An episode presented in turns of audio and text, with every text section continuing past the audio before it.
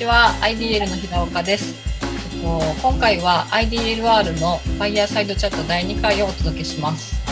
私たちインフォバーンデザインラボのメンバーが、えー、焚き火を囲んで話すように座談会形式で、えー、テーマを雑談していくというシリーズになります。どうぞよろしくお願いします。お願いします。お願いします。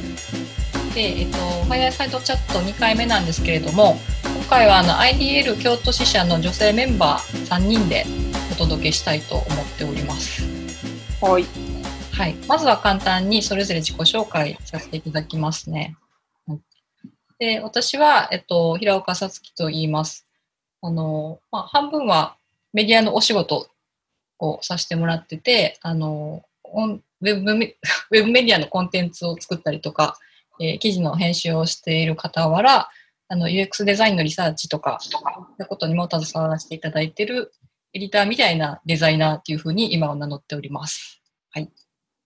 じゃあ次、山岸さんどうぞ。はい、えっ、ー、と、こんにちは。山岸聡子と言います。私は、えー、肩書きは、えー、デザイナーでして、えー、インフォバーンに入社して、だいたい4年半ぐらい経った感じですね。で、えっ、ー、と、仕事内容は何してるかというと、あの IDL は基本、えっ、ー、と、受託開発をしているので、まあ、クライアント企業のサービスだったり、えー、新規のプロダクト開発のお手伝いをしている感じになります。で、なんかあの、受託するテーマっていうのも結構様々なので、まあ、受注したテーマに対して、適宜こうリサーチだったりワークショップっていうものを設計しながら、アウトプットをこう日々、なんていうんですか、ひねり出してるような 感じの仕事を、はい、してます。よろしくお願いします。はい。では、次、山下さん、どうぞ。はい、山下かすみです。よろしくお願いします。私はインフォバーンに入ってから山岸さんよりちょっとだけ短いぐらいですかね。今4年ぐらい経った。そうですね。半年後ぐらいに山下さんが入ってきた。そうそう。そうですよね。うん、で、インフォバン入ってからはソリューションの事業部にいたので、クライアントの企業さんと、まあ、オウンドメディアって言われるものとか、まあ、広告、あ、広告じゃないです。えっ、ー、と、サイト制作とかに携わっていたので、編集っぽい仕事もやりつつ、企画とか戦略部分とかも、えっと、携わっていて、で、3月から IDL に、えっと、合流してきたので、今の肩書きはストラテジストです。なんか、プロダクトとかサービスのコミュニケーションの部分を支援したりとか、ビジネスの持続性をデザインするっていう専門家らしいのですが、まあ、そういったところそれまで実感ないままに今、やり始めたって感じだけど、うんうん、リサーチとか、それをの流れを組んだコンテンツ制作とか、割と幅広く今はいろいろ挑戦しているっていう感じです。そうですね。あの、山下さんと私は、あの、もともとちょっと違うチームにいて、で、まあ、最近 IDL にあの移籍というか、組織が一緒になったタイミングで合流させてもらったメンバーなので、まあ、あの、従来の IDL がやってきたことと、これからやることとか、もしくは私たちがもともといた組織とどう違うかみたいなお話も、あの、うん、後でしていけたらなと思っております。うん、はい。で、はい。今日のですね、この Fireside チャットのテーマなんですけれども、まあ、前回と同様、コネクティングドッツっていうので、うん、まあ、皆さんの今までのキャリアを振り返ってですね、あの、まあ、過去にあったこととか、こういったことが今のお仕事につながっているなとか、あの、もしくはこういったところを未来につなげていきたいな、みたいなことを、まあ結構ざっくばらんに喋るみたいなコーナーなので、それぞれそういうお話をね、していけたらいいと思います。はい。はい。で、そうですね。まあ早速なんですけど、私からお話ししますと、まあ、あの、さっきお話ししたように、エディターみたいなデザイナーって名乗ってるんですけど、まあ、今までしてきたことはほぼ編集のお仕事で、街の情報誌の雑誌の編集っていうのが非常に長かったのと、あと、まあ、書籍の編集もちょっとしたことあります。先生に書いてもらうお仕事も実はしてました。へえ。はい。でですね、えっと、経歴、そうですよね。まあ、その雑誌の編集してたんですけど、まあ、あるタイミングで、やっぱりこう、自分自身が情報を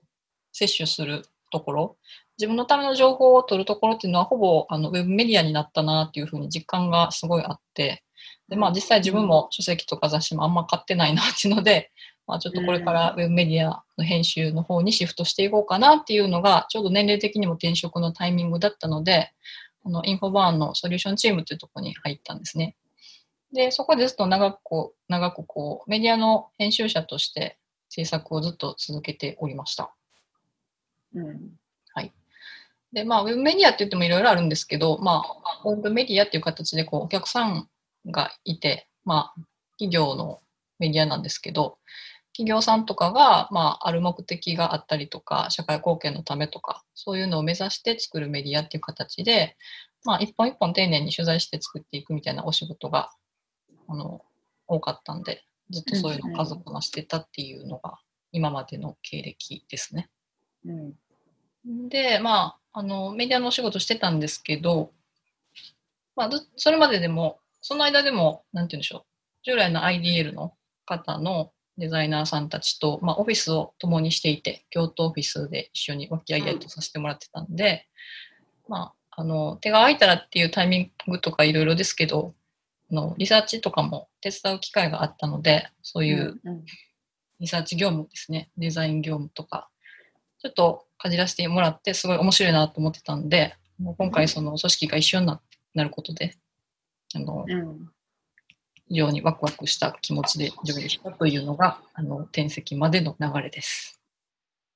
なんか私取材インタビューというものはしたことがないから、そっちの方はどうなのかっていうのをちょっと聞きたいんですけど、なんかそのオンラインだと、その、例えばお土産渡した時の空気感だったりとか、うんうん。なんかそのアイスブレイクもしづらいのかなと思うんですけど、うんうん、そうですね。なんか、うん、そういう、なんかオンライン化して工夫されてることとか気をつけてることとかってなんかあったりするんですか？そう、うん最近ちょっと、その辺悩、悩みっていうほど悩んでないけど、まあ、観察してて感じることがいろいろあって、うん。あの、まあ、オンライン取材って短時間だし、あの、聞くことも決まってたら、そこまで、ね、そこまで不便はないんですけど、正直。できちゃうんですけど、うんうんうん。でも、あの、なんかね、前、兄弟総長の山際先生がおっしゃってた記事を読んで、あの、ゴリラの研究されてる先生なんですけど、この先生が言ってた、その人間っていうのは、こう、オンラインで人間を信用するにするようにはできてないっていう発言が、私的にはすごい納得がいったんですよね。うんあ なんか、すごいざっと話すると、うんうん。その視覚とか聴覚って、まあ、こうやって今、ラジオ聞いたりとか、画面見たりしたら、他人と容易に共有できる感覚なんですけど、五感の中で。はい。あの、匂い、嗅覚とか、味、味覚とか、あと触覚、肌の感覚とか、なんかこう、他人と共有しづらい感覚を共有すればするほど、その人のことを信用するっていううんうんうんうん。ルールがあるんだって、動物には。あ まあ、もともとこう人間って猿だったんで、そういう動物的な感じで、あ、うん。そういう感覚が残ってるから、だから、まあ、そういう感覚しにくい、あ共有しにくい感覚を共有した時間が長ければ長いほど相手のことを信用する。例えば、一緒にご飯食べたりとか、うん同じ現場に行って匂いを嗅いだりとか、あと家族とパートナーと触れ合ったりとか、そういう時間が長ければ長いほど信用するって話があるんで、ちょっと。長いつけませんが。だから、そのリアルで会わない人、オンライン取材の相手ってなかなかこう、信用を勝ちることができないなとは思ってて、うん。で、まあ短時間やからその取材する分には全然問題ないんですけど、やっぱり向こうもなんかこう、笑顔がないっていうか、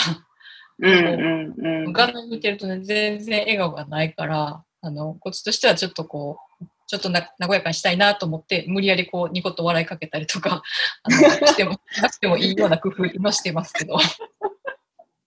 いや、重要ですよね。そういったことも。うんなんかね、まあ、うん、和やかになってもならなくてもいいのかもしれないんですけど、うん。でも今後はなんか、いや、実際リアルの取材だと、さっきそのスイッチギターとの話がありましたけど、やっぱり余談話とかってするし、それで、ああの先生ともお知り合いだったんですねとかいう感じで、違うとこでつながって他の仕事が発生するっていうこともね、ないとは言えないと思うので、うん。うん。うん。確そう考。るとオンラインインタビューだったらもう質問終わりました、じゃあっていう感じで切っちゃうので、雑談する時間は絶対ないなっていうのがありますよね。だから、あの、長い目で見ると、やっぱり人のね、人脈を増やしていくっていう目線で見ると、リアルでお会いした方がいいから、うんがこれからオンラインにするかオフラインにするかみたいなことを考えるときには、そういう目線も必要かなって思いました、最近。なんか私も最近仕事の中でちょうど今のようなこと聞いたなっていうのをすごい思い出したんですけどはいはい。うん。そのオンラインだと、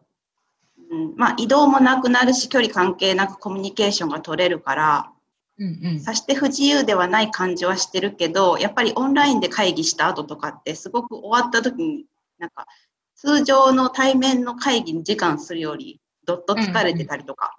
はいはい。するじゃないですか。はい。うん。はい。それってやっぱり聴覚と視覚しか限定された感覚しか使ってないから疲れる。っていうのを聞いた時にちょうど今平岡さんがおっしゃってたようなうん。やっぱり同じ場を共有するっていうことってじゃあ今オンラインで仕事してる中でどうやってもう一回見出すかみたいなのって結構いろんな人がなんかこう課題というかなんかこう検討したいテーマみたいなか感じで最近話されてること多いんですけどうんうんうん。その場を共有するっていうことにはさっき言ってたような触れ合ったりとか、まあ、五感を共有したりとか美味しいものを一緒に食べたりみたいなのがすごい大きい意味を持ってるっていうのをその方もお話しされてて。うんうんうん。でその話を聞いてた時にうん。昔からこう信頼のおける仲間とか一緒に苦楽を共にしてきた仲間のことをこう同じ釜の飯を食うというのはそういうことなのかってなんかすごく納得いった感じがしてそうですよね。うん確かに。うんだから同じ場所とか経験とか時間を一緒にすることってなんか生産性とか効率とかそういったこととはちょっと関係ない関係なくないけどまた別のところですごいただそれだけで大事なことなんじゃないかなって最近思うようになってきました。次、山岸さんのお話もお伺いしたいなと思います。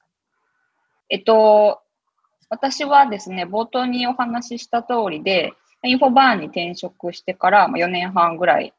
経ってます。で、今はあのサービスデザインの領域でお仕事をさせてもらうことが多いんですけれども、以前何をしてたかというと、大阪のとある IT 企業で、インハウスデザイナーとして、UI デザインを7年間ほどやってました。で、えっと、その会社が、えっと、どういう会社かというと、あの、すごい、えー映像技術に長けた会社だったんですね。なので、なんかテレビを作ったりとか、まあスマホでテレビを見るアプリを作ったり、えーするような会社だったんですけれども、はいで、なんかそのスマホで、まあ、テレビを見るためのアプリデザインを私が担当したりとか、うんうんうんなんかオンデマンドのコンテンツを視聴するためのアプリの画面デザインをするということを私はずっとやってました。うんうんなるほど。はい。で、まあ、UI デザインと言っても、あの、アイコン作ったりとか、なんかボタン作ったりとか、あの見栄えを良くするっていうところももちろんやるんですけれども、はい。なんか結構、その、なんでしょう、製品に対して長い期間携わる仕事なんですよ、UI デザインって。うん。なんかいろ、まあいろんな仕事そうだと思うんですけど、まあ UI デザインも同じく結構長いスパン関わる仕事で、うんんん。もう一番最初にこうエンジニアさんと、まあどういう製品にするかっていう仕様のところを考えて、で、その仕様からこう画面を、画面のフローに落とし込んで、うんで画面設計をして、で、パーツデザインして、レイアウトして、で、できたものに対してユーザビリティテストをかけて、みたいな、なんか一連の流れがこう UI デザイナーにはこうあるんですけれども、はい。なんか私のいた会社は非常にこうデザイン部の人数が少なかったので、なんか基本もその1製品に対して全部一人でやるみたいな、はい。なんかそういうやり方だったんですよ。うんそうそう。なので、なんか製品に、そう、製品に対しての、なんか Amazon レビューをめっちゃ気にするとか、なんか、ラスト、基本的に。うんなんかそう、そういうことをやったりとか、まあエンジニアと喧嘩したりとか、なんかまあそういうことも、ね、ことのね。なんかそういうちょっとしたこともまあまあいろいろやってました。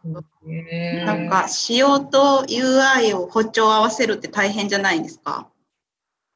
そうですね。いや、そこ、うん、大変ですね。デザイナーこれ変は、更入りそうですよね。うん、そうですね。作っていく途中で、やっぱり技術的に難しいってなったら仕様変更入るし、うんいやいや、その仕様は絶対刺繍してくださいみたいなんで、そこでやり合ったりとか。うーん。うん。そそんな、ういう現場なんですね。そうそうそう、そういう現場。多分ね、あの、インハウスの人はおそらくこんな感じでやってるんだと思います。なるほど今どうなんだろう ?7 年前、7年前、もっと前の話だから、今はもっと仲がいいのかもしれないけど。私がやってた頃は結構、言い合って、やり合って。バチバチだったんですか？うん。まあ、言い合ってややる方がきっといいものはできていくんだと思うんですけどね。うんうんうんそうそうそう。そう、そんな感じの、まあ、一連の作業をやってて、はいそれでもう私めちゃめちゃ好きだったんですよね、その UI デザインっていう仕事が。うんうんなんかそのインターフェースっていうのが、そのテクノロジーと人のちょうど中間地点にあって、なんかそのインターフェースを通してユーザー体験作るみたいな、うんなんかそういうところが非常に面白いなと思って、もう本当にもう、休みの日とかも結構仕事するようなタイプだったので、ずっとやってたんですけど、なんか特に、のめり込んでたんですね。そうそう、のめり込んでたんですよ。で、はい。なんかその、なんかずっと、おななんだろう、その、いろんなフェーズの中で特に好きだったのが、そのさっき山下さんが言ってくれた仕様を作るところだったりとか、なんかこう仕様をどうやって UI に落としていこうかとか、うんなんかその上流部分が、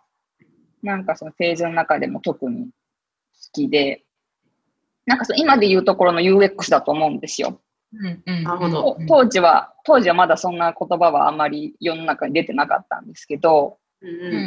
そうそう、ユーザー体験を作っていくっていうところが非常に面白いなと感じていまして。うんうん。で、なんかこの UX って、このアプリケーションだけじゃなくて、もっとこういろんな領域に対して考えていった方が、うん。これからはいいんじゃないかという、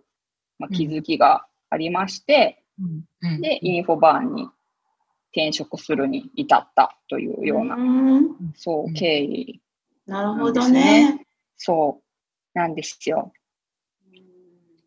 で、なんかまあずっとそのテレビアプリとかスマホアプリをずっとやってたから、はいい、ろんな領域に携わりたいと思って、インフォバに。に転職はしたものの、はい今度は領 領域が広がりすぎて、めちゃめちゃ大変だったっていう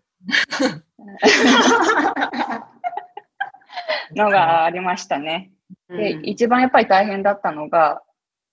前職では基本デザイナーさんとかエンジニアさんと会話するっていうことが、まあ、日常だったんですけれども、なんかインフォインフォバーンの仕事は、デザイナーだけじゃなくて、やっぱり営業さんだったりとか、マーケティングだったりとか、広報だったりとか、はい。お話しする相手がテーマによっても違うし、うんプロジェクトによっても違うから、やっぱりそのコミュニケーションをどうやって取るかっていうところがうん結構大変だなというふうに、うんうんううんん、感じてましたね。うん。あ確かに。専門専門用語とかも全然違いますもんね、業界っていうか、職種も違います。そう。っていうような、はい、キャリアがて、て、で、まあ今は、まあそのいろんな領域に携わるっていうことも、まあそれはそれで、あの、面白いなという、うんうんうん。いうふうに感じるようになって、うんまあサービスデザインっていうところを今うんやっているというような、ドッツがつながっているようなうんうん。感じですね。はい。そうですね。なるほど。で、特に、ドッツ、これドッツでじゃないんですけど、ドッツ？ドット？なんか、ドット。点、点、点というよりも、あの、特に、あの、私にとって良い期間だったなと思ったことをうん。お話ししたいなと思うんですけど、えっとですね、その、まあ、私がインフォバーンに入って1年後ぐらいかな？半年後だったかな？ぐらいに入ってきた、あの、同僚がいたんですけれども、はい。なんかデンマーク人の皆さん、平岡さんと山下さんはご存知のエスベンっていう、はい、え S 弁エスエスベンさんって言った方がいいのかな？エスベンというデンマーク人のサービスデザイナーが、えっと、同僚でいて、で、はえっと、そのエスベンと一緒に仕事をした期間というのが非常に私にとっては、あの、素晴らしい期間だったなというふうにうん。思ってます。うんうんうん。そうなんです。うん。まあ、今はもうちょっと転職しちゃってないので、だいたい2年間ぐらいかな、一緒うに。んあの、結構一緒二人でプロジェクトに入ることが多くて、うんうんうんもう本当に戦友みたいな感じでずっとお仕事させてもらってたんですけども、うんうんあのなんか私は、あの、バックグラウンドが UI デザインだったんですが、エスベン自身はあのデンマークでサービスデザインの大学院を出た後にインフォバーンに入社してきたので、このサービスデザインの手法論とか、うん。うん。なんかどういうふうにプロジェクト設計していけばいいかとか、なんかそういうところを学ばしてもらうっていうことは、あの、もちろん、あの、たくさんあったんですけれども、はい。なんかやっぱり、あれですよね、その育ってきた文化っていうのが違うので、まあ、エスベンはうん。デンマークだし、私日本だし、うん。やっぱり考え方が全然違っていて、うん。うん。うん。うん。このものを見るなんか視点というのが本当に違うなっていうふうに感じたんですよ。ええあ、そう、そういう視点で見るんだっていううん。のが結構あって、の話し合う中で。うん。うん。なんか、そこで、あの、した議論というのは非常に、あの、良かったなというふうに思うし、うんなんか、今、あれですよね、その、よく意の意味のイノベーションで言われているベルガンティ先生が言っている、そのスパーリングっていう言葉があるんですけど、ははいい。なんかおお互いこう批判をし合ってうんうん。物事を良くしていくみたいなうん。ことを、なんか本当にまさに、あの時はスパーリングという言葉は知らなかったけれども、うんうんスパーリングをしていたっていううんのがあって、うんなんか非常にそれは、あの、今でも、あの、あの期間は良かったなというふうに、うん。う、うんん思ってます。確かにこう日本人相手だったらねあの相手の言わんとしてることを読んじゃってああああねああねみたいなね それでうんまり反論せずに落ち着いちゃうみたいなとこがねあるかもしれないですよね。うんうんうんうん。でもそこ結構ぐんぐん突っ込んでくるみたいなそういうノリやったんですかね。うん、そうですね。なんか、エスベン、エスベン曰く、諸説ありですけど、あの、なんかデンマークの、なん国民性っていうんですか、はい。なんかそれ結構批判するんですって。なんか批判して物事を見見るみたいな。うんうんうん、で、そういうところがあるからかもしれないんだけども、まあその、まあデデンマーク、エスベンはたまたまデンマークだったけれども、うんうん、なんかこのチームの中に異なる文化背景、文化的背景がある人がいて、そのな人と一緒に仕事をするっていうことは、もう非常に、まあ今なんかね、多様性っていうので当たり前になってはいるけれども、うんうんうん、なんかあえ、なんかやっぱりあ重要だよなっていうことを肌で感じた。うん、うん、そうです気ね。がしますね。まあ、じゃあ、そんな感じで、はい。ありがとうございます。ありがとうございます。じゃあね、3人目の山下さんのお話もお聞きしたいなと思います。はい。さんのドッツを？ドッ。ドット。ドット、私結構この話をすると、全然自分のドットつながってないやんみたいな感じになるんですけど、自分の中ではつながってるよって話なんですけど、いや、めちゃめちゃつながってるよって話なんですけど。2回言いましたね。学生時代、私、理系の大学院に入通ってて、うん、なんか海洋学をやってたんですよね。海。はい、海。はい。か海洋環境とか、なんか、海洋生物の行動学とか、生態学とかを勉強する学部にいて、いてて、なんか釣りしたりとか、実習船に乗ったりとか、魚解剖したりみたいなこと学生時代やってたんですよ。うんうんうん、で、そのまま研究室選択で、えっと、水域のウイルス学をやってる病理学研究室っていうところに入って、なんかそのまま研究者になりたいなと思って、ウイルス使った実験とかを日々ずっとやってた感じだったんですよ。うん。だからなんか、大学時代何してたのって話をたまに聞かれると、うん、なんか海洋環境の中にいるウイルス学やってましたって言ったら、なんで広告にいるのとか今はなんでメディアの企業にいるのって話にすごいなるんですよ。そうですよね。うん、うん、なんですけど、すごい、それで、なんか、こう、広告とかメディアって、すごい大きく言うと、情報を伝える、相手になんかメッセージを伝える仕事だと思っているんですけど、それのめっちゃターニングポイントになったなと、今思い返せば思う出来事が、大学院にいる時にあって、うん。なんかさっき言ったような行動学とか生態学とかをやってる研究室が多かったので、うんうん、結構私が所属してる病理研究室以外はフィールドに近いことをやってる研究室だったんですよ。はいはい。で、私の所属してるところだけ、まあ、病原菌の、病原体の細菌とかウイルスとかを扱うから、うんうん、まあ、ラボっぽい、ラボで日々、うん、えっと、細胞を増やして、感染させたりとか、うんうん、なんかこう DNA を みたいな、そういうことを毎日やってたんですよ。すごいマニアックですね。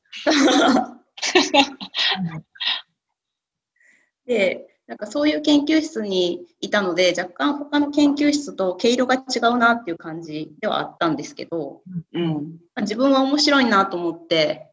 進あの進学というか、まあ、進んだのもあるし、うん、なんかその頃からぼんやりと研究者として生きていくんだったら、まあ、日々仮説を立てて、そのために実験をして、そこから結論を見出してってやることも重要だけど、なんか自分がやってる研究の意味とか価値とか、うん、そういうものをなんか人に分かってもらえたりとか、こう興味を持ってもらったりとか、理解してもらうっていう、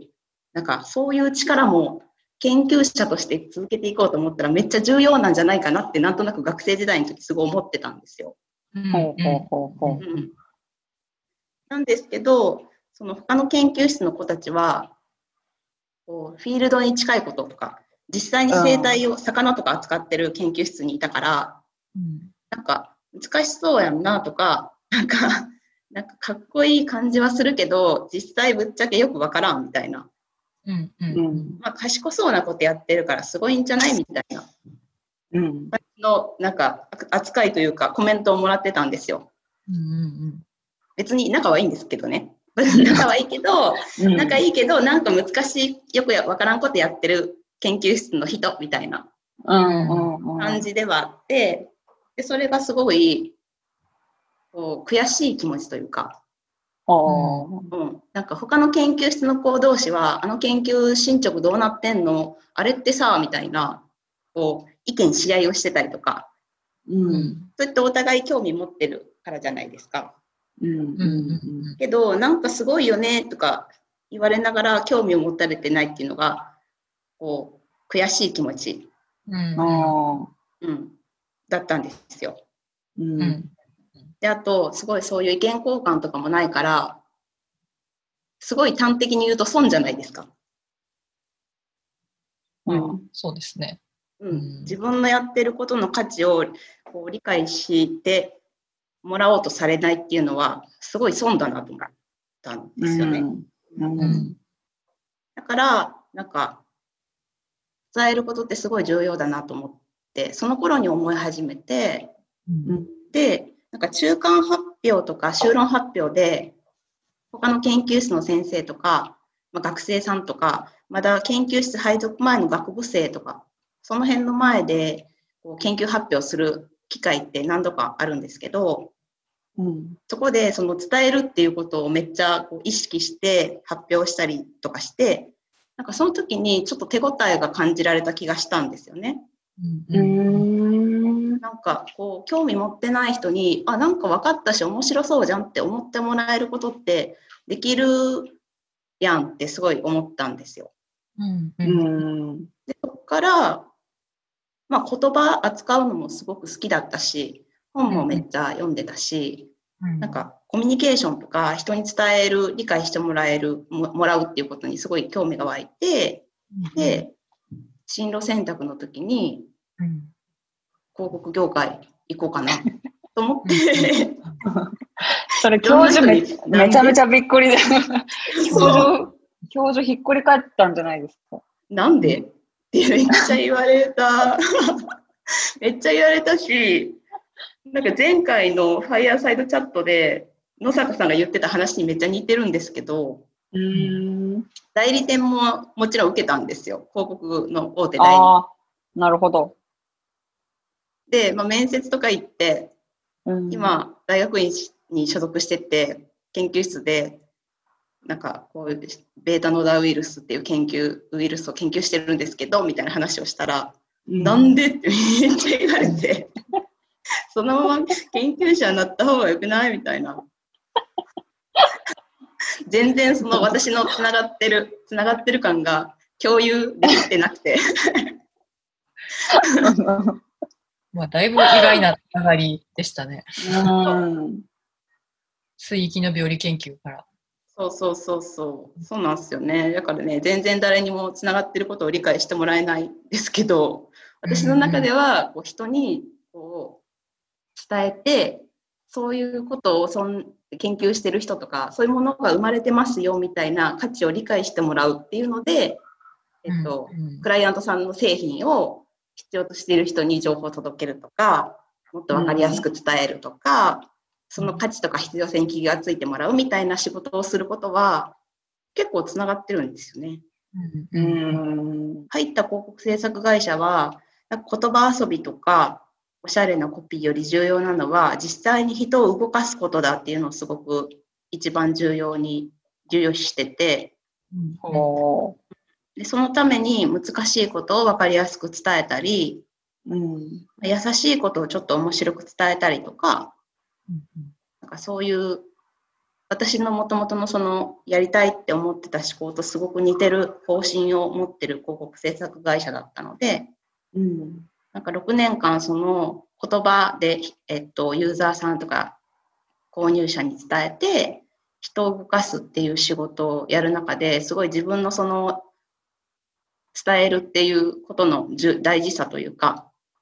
うん。なんでそれをしたいのかみたいなのが結構すごい補強されたなっていうのがあるんですよね。うんうんだからなんか分かりやすく優しく伝えてあげましょうっていうと、ちょっとうがった見方をすると、なんか情報を知ってたりとか、知識のある人のちょっと上から目線的な感じなものも感じたりするじゃないですか。分かってない人たちには優しく伝えてあげないと分かんないみたいなうん。けど、でも全然実際はそんなことじゃなくて、正反対で、わかりやすく伝えてあげるのは、こっち側のためなんですよ。うん。って私は思ってるんですね。うん。うん。優しく教え教えてあげないと、じゃなくて、わかりやすく伝えて、自分が持ってるものとか、まあ、我々だったらお客さんから託された事業であったり製品であったりだけど、それを分かりやすく伝えることで、こっちがこう支援者とか協力者とか、あと一緒に何かしたいなって思う人を増やしていったり、巻き込んでいったりみたいなことができるようになるから、うんうん分かりやすく伝えることは自分のためなんですよね。なるほど。うん。ロングロングストーリーですね。つながったんですね。そう、つながってるんです。ロングロングストーリー。じゃあ、ありがとうございました。山下さんのお話も聞き終わったところでですね、えっと、3人のドッツを今日はご紹介したわけなんですけれども、ああと、この、これに加えてですね、あの、今後やりたいこととか、今後やりたい取り組みっていうのを、まあ、また3名からそれぞれちょっとお話をしていければと思います。うん。今後ね。で、すぐ、すぐ自分が喋りたがる平岡なんですけど、喋りたがり。早速ですけどね、私から喋ると、そうですね、うんもう IDL のお仕事って、ね、結構イノベーションを作るっていうことが非常に多くて、あの今までイノベーションって結構こう大企業が新しいビジネスを起こすためのっていう文脈で語られることがすごく多かったんですけど、うん。なんか今結構ね、コロナもあったし、世の中すごく変わってますし、なんか通勤する必要がないんじゃないのかとか、うん。働くっていうことも価値観がすごい変わってるし、住むとか暮らすとか、あらゆる方法が変わっていく中で、なんだろう。まあ、いろんな経済システムは変わるんですけど、今までのこの、もうちょっと破綻しそうな日本経済から結構ね、こう、阻害されてる人たちっていうのがいるなと感じてて、まあ、例えばその家の事情でねなんか小さな頃からあんまりこう勉強癖をつけられなかったとかあんちゃんとご飯食べられなくてあんまり集中できなくてなんかを学ぶっていうこうスキルを得るっていうことが苦手になってた人とかが将来ちょっとお仕事に困ったりとかっていうことも結構あるなって思うんで、うんまあ、そういう人たちにこそイノベーションって必要なんじゃないかなって、まあ、個人的にですけどね思っています。はい、なんか、うん、それとは、なんだろう、家庭の事情も関係なしに、単純にこう働くのが好きじゃない人とかって普通にいると思うんですよ。うん。なんか、ね、ベーシックインカムとかね、そういう考え方もあるとは思うんですけど、まあ、働かなくてもそこそこに収入が得られる仕組みとか、それこそ働いてる人たちでもこう、これからね、90ぐらいまで死ぬまで働かないといけない時代だと思うんで、うんまあ、働く期間が伸びる分、その、今までみたいに社会的働くんじゃなくて、ゆるく働いてゆるく遊んでみたいな、そんな価値観にもね、なるかなと思うんで、うん。うん、その、まあ、阻害されて辛い人々とか普通の人たちの暮らしを考えて変えていくみたいなイノベーションっていうのが、まあ、今後は興味があるなと思っております。はい。うん。なるほどうん。なんなんかか、たうん。最近実感したこと、実感？肌感としてあったことだから、すごい今って重要な視点かなと思って聞いたんですけど、うんうん。結構新型コロナ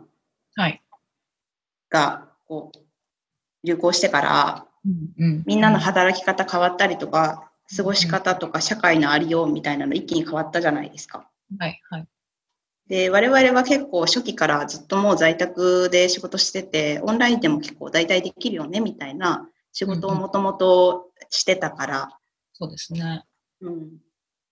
そんなにこう世の中の人に比べると、経済的なこう痛みとか、うんうんうん。何かしらのすごい損害みたいなのは、なんか小さかったのかなって自分では思ってるんですけど、うんうんそういう中で誰もが在宅ワークできるわけじゃないとか、うん。うんうんうん。あと、こう子供の教育も通信で全部オンラインでやるって言ったって、その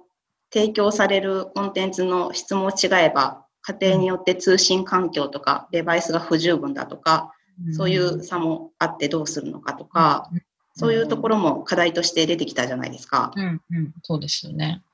だからこれまでも格差とか分断ってあったけど、それがより明らかになったなってうんうんう感じる部分とかがあったから、そうですね。うんだからその阻害されてる人みたいなところに視点を向けたいっていうのはすごい共感するなと思うんうって。ん。じゃあ次、山岸さんどうぞ。はい。これからやりたいことですよね。これから。そうですね。これからやりたいこと、そうですよね。なんか、まあ私はずっと、まあ UI デザインをやって、まあ UX デザインをやって、サービスデザインをやってっていう、なんかちょっとずつ拡張してきたような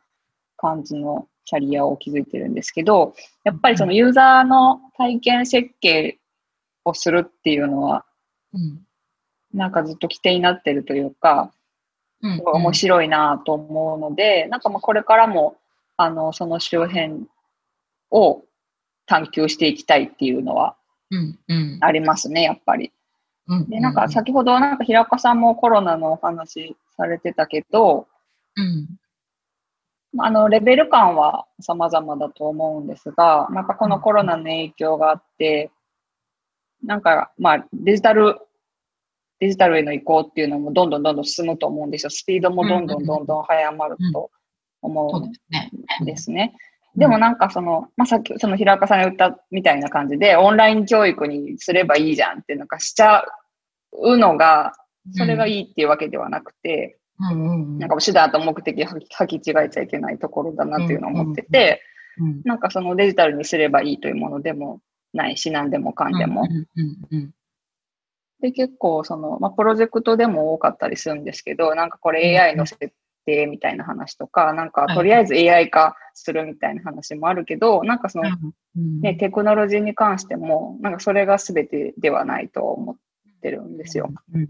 うんそうそう。なので、なんかまあ人、そのユーザー中心っていうのをずっと私がやってるからっていうところもあるんですけど、なん、かこのい人間が、まあこれ今後、まあ人間って言ってもいろんな人がいると思うんですけどねうん、高齢者の方もいれば、まあ障害を持ってる方もいろいろいらっしゃって、まあいろんな人たちがいる中で、なんかこう豊かにこう生きていくためには、なんかどういったようにこうテクノロジーと一緒に生きていけるかとか、うんうんうんなんかそのテクノロジーと、まあ、一緒にこう競競争した先に、なんかどういったユーザー体験が生まれるかとか、うんうん。なんかそういったところを、まあ、今後もやっていけたらいいし、なんかどんどん学んでいけたらなというふうには思ってますね。うんうん。うん。うん。あ何でもデジタルにするんじゃなくて、こう、強制っていうんですか？競争する。そうそう競争うんうんうんうんうんうん。そうですね。まあ、あれですね。テクノロジー系のね、そういう研究とかされるんだったら、エンジニアとかのね、協力も必要になってくるのかなと思いますけど。うん。そう、そうなんですよ。なんか、はい私たちのプロジェクトでも、うん。うん最近は、あの、プロトタイプを作って、はいじゃあ実際にどういうふうに競争するのかとか、うん。どういうユーザー体験に落とし込めるのかっていううん。ふうに、こう作っていくっていうフェーズを受け負うことも多いんですけどはい、なんかさ、あの、我々のチームにもデザインエンジニア、デザインエンジニアという肩書きを持つうんメンバーが何人かいるんですが、なんかこう実際に手触りのあるものをこう作ってみたりとか、うんなんていうか実生活でどういうふうにこうインタラクションするとか、うん。なんか、そういうものをお客さんと一緒に共有するっていうことで、なんかプロジェクトが一気にこう加速することもあるので、うん、なんかそういうところでもこの、なんでしょうデ、デザインエンジニアたちと一緒に仕事をしながらうん、今後も学びを深めていけたらいいなというふうに思います。そうですね。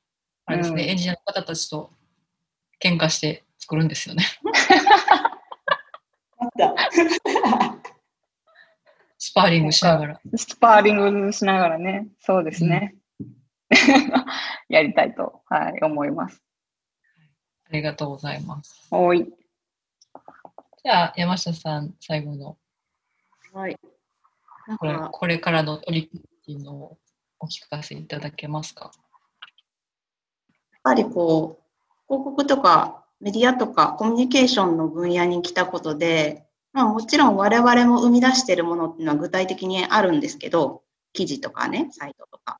はい。あるけど、そっちに来た時点で、やっぱり我々自宅で仕事してるので、研究とかものをゼロから生み出すっていうことはクライアントさん側にあって、我々はそれをどうコミュニケーションで伝えるかっていう仕事をするんだって思ってたんですよ。だからそっち側のに関わることはもうないかもしれないなと思ってたんですけど、うん、IDL に合流したことで、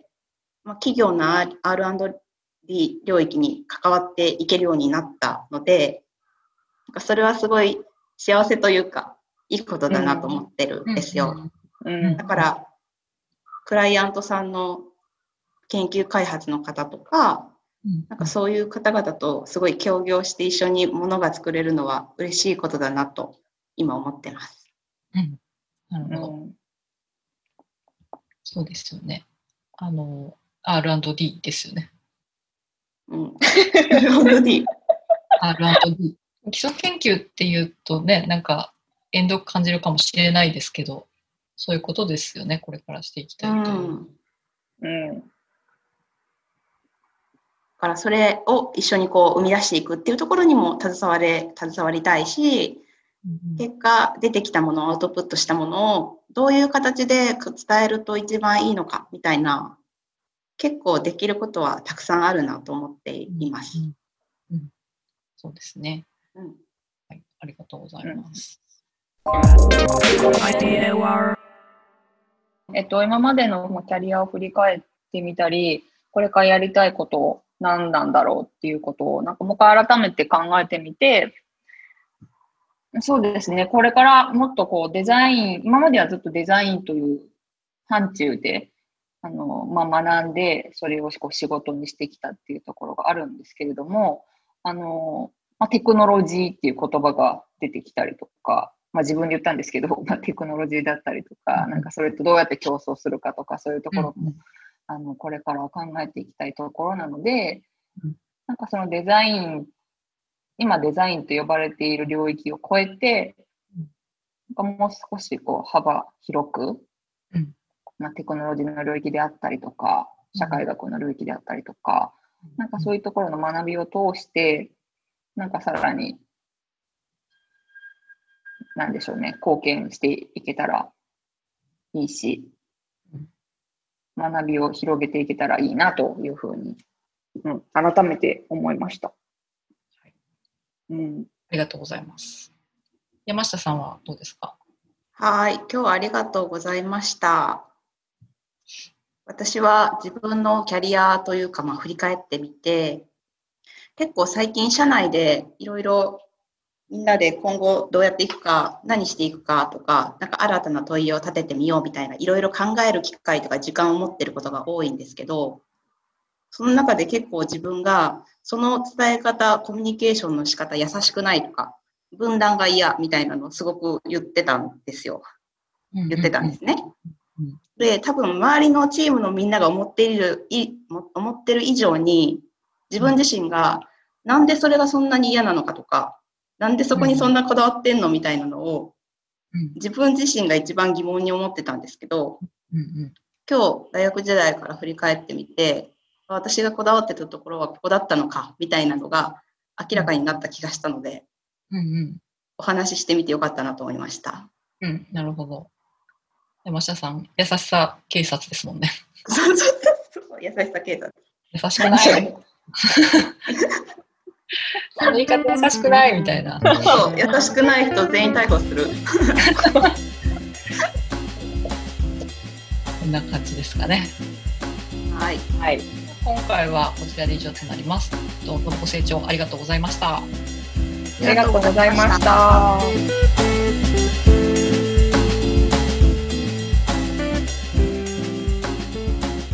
This program is brought to you by IDL.